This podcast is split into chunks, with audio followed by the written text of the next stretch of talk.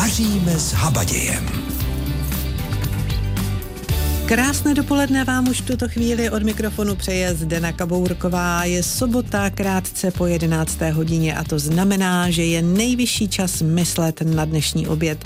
Určitě mi dáte zapravdu, když řeknu, že dnes by to chtělo připravit si něco chutného a hlavně rychlého. Proč rychlého? No tak odpověď je jednoduchá. Stačí otočit list v kalendáři a všem to bude jasné. Velikonoce se blíží a příští víkend už si budeme třeba pochutnávat na na mazanci. No je to tak. Těsto na mazance se tradičně zadělává na bílou sobotu ráno a na žádném stole by pak ten sladký bochánek o velikonoční neděli neměl chybět, ale on je dobrý i o den dříve. No ale na to máme ještě čas. Ale na co bychom určitě už měli myslet, jsou perníčky. No a na ně se dnes zaměříme. No a aby toho sladkého nebylo málo, tak si uděláme i sladký oběd. Tvarohové taštičky z povidly.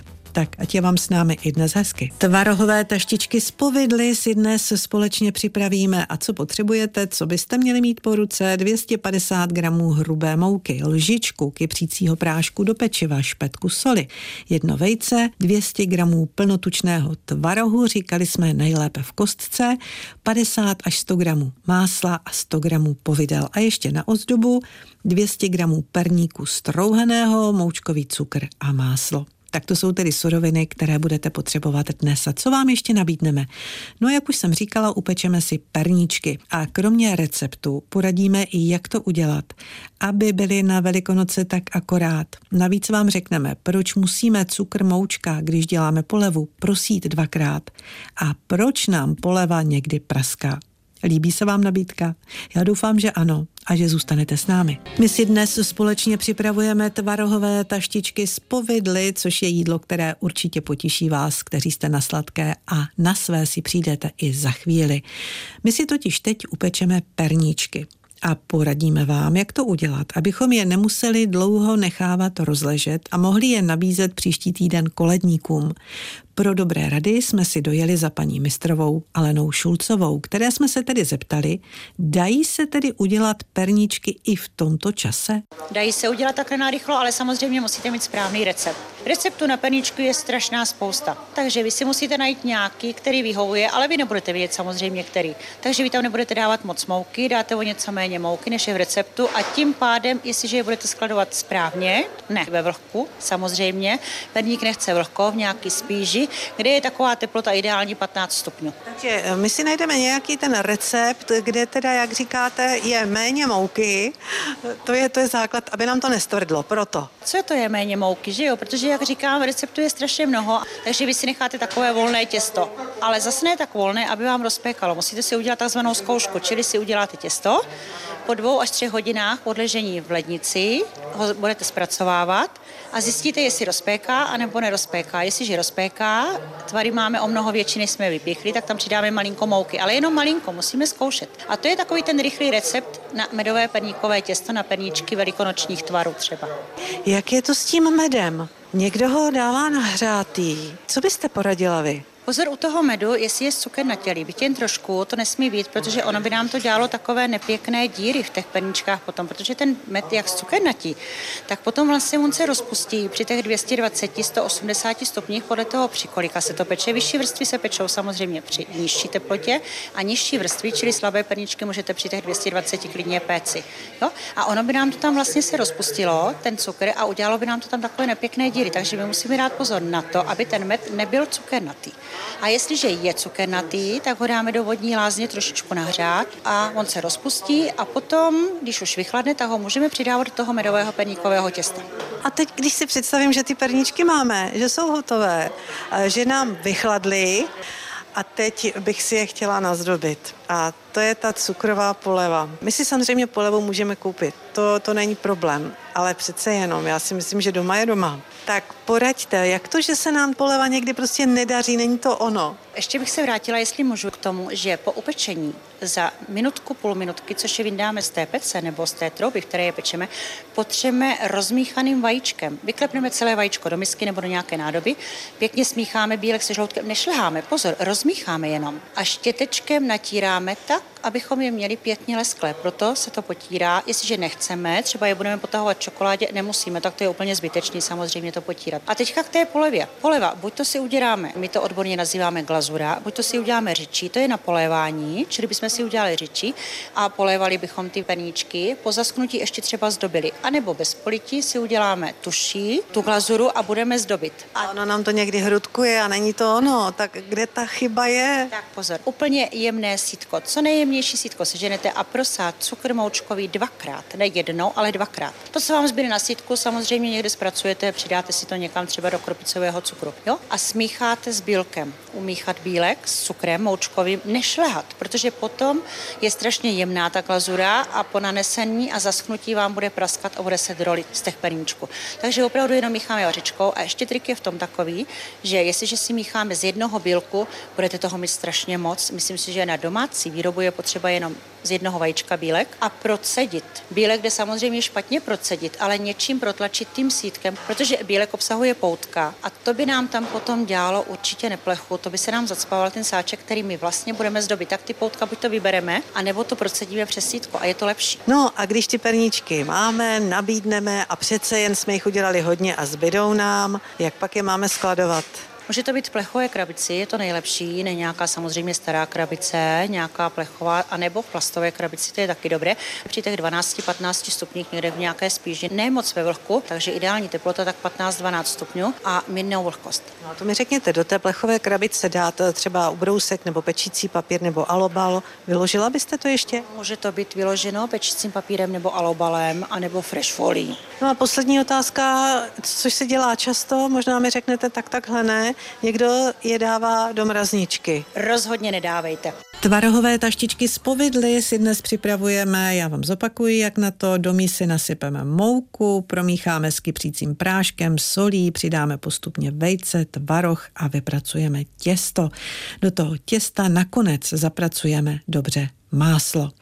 Do hrnce dáme vařit vodu, trošku ji osolíme a uděláme si ty taštičky. A to tak, že těsto rozválíme asi tak na půl centimetru silnou placku a rádílkem vytvoříme čtverečky. Na každý ten čtvereček dáme lžičkou trošku povidel, přehneme tak, aby vznikl obdélníček a okraje pečlivě zmáčkneme buď prsty nebo vidličkou, jde obojí. Naplněné taštičky vhodíme do vroucí vody a vaříme tak těch 5-7 minut, uvidíte sami. Uvařené taštičky vyndáme děrovanou naběračkou, rozdělíme je na talíře a posypeme perníkem, podcukrujeme a ještě přelijeme máslem. Tak to je tedy recept pro dnešní den. A pokud vaříte dnes s námi, tak věřím, že už budete tedy za chvíli vhazovat taštičky do vody. Ono je to dnes hodně rychlé. A věřím taky, že to i rychle zmizí. Před chvílí jsme vám poradili, jak to udělat, aby se vám perníčky povedly a abyste je mohli nabízet příští týden koledníkům tak teď vám ještě nabídneme jeden osvědčený recept. Pro ten jsme si došli za paní Mirkou Tajchmanovou.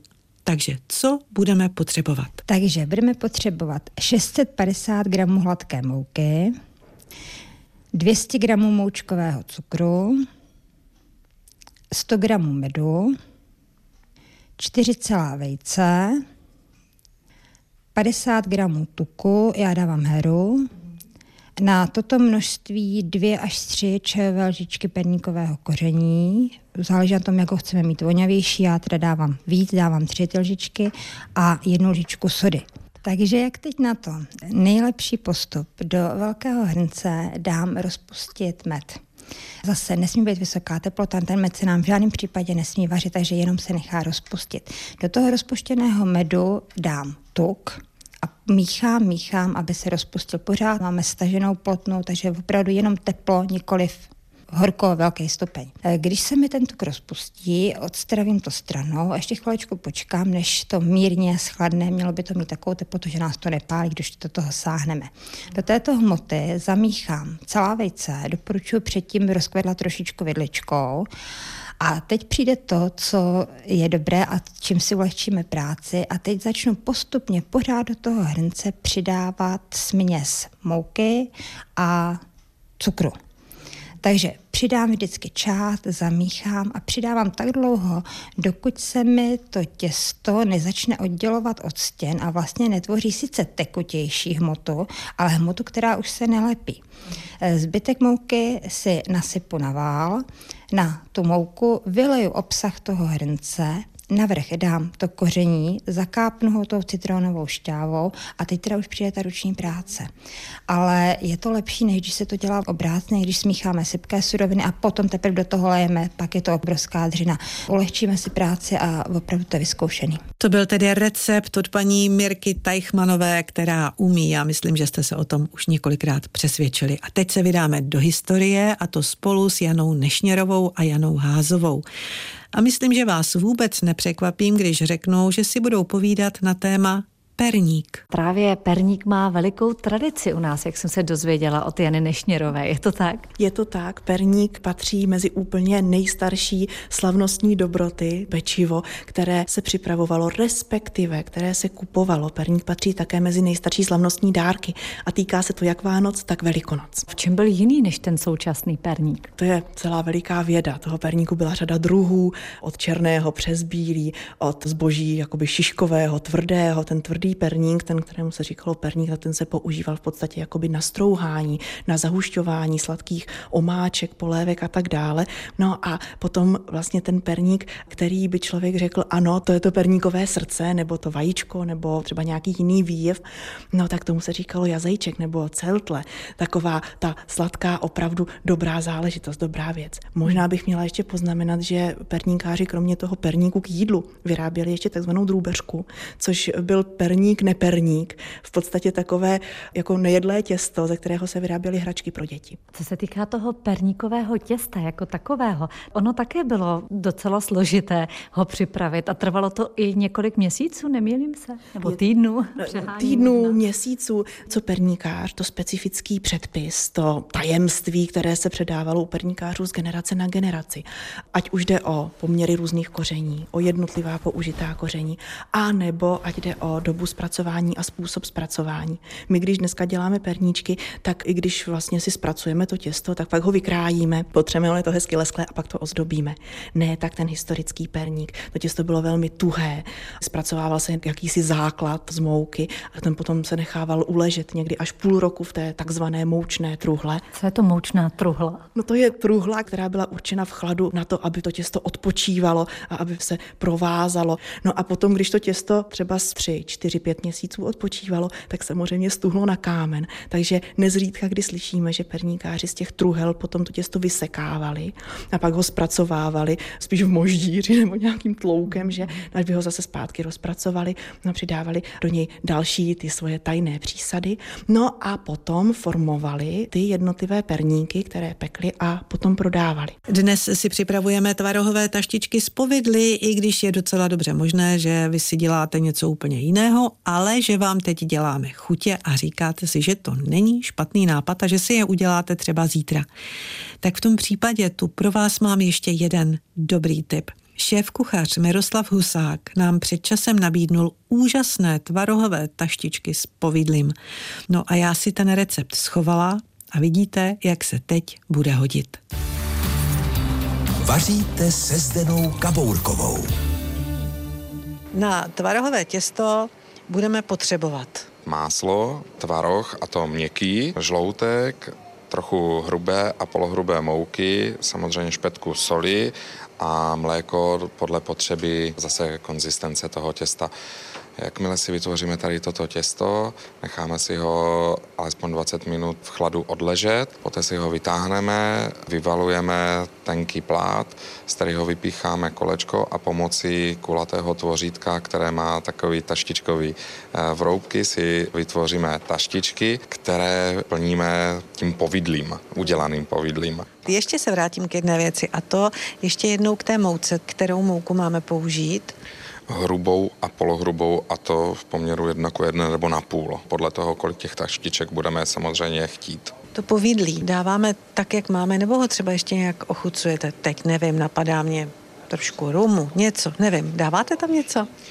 K tomu rumu se vrátím, ten přidáme zase do ořechové omáčky, samozřejmě pokud ho doma máme. Povidlí samozřejmě dá se vylepšit, takže se navoňá trošičku badiánem nebo skořici nebo něčím takovým, ale myslím si, že mnohem intenzivnější vůni a chuť můžeme právě najít tady v té ořechové omáčce, kterou si připravíme pod ty taštičky. Abych dokončil ty taštičky teda po uzavření, je dáme opět na chviličku do lednice, mezi tím si necháme vařit vařit vodu, až nám začne vařit, tak ty taštičky vložíme do vody a v podstatě podle zase velikosti, ale poznáme to velice jednoduše, takže ty taštičky vyplavou, tak budou hotovy.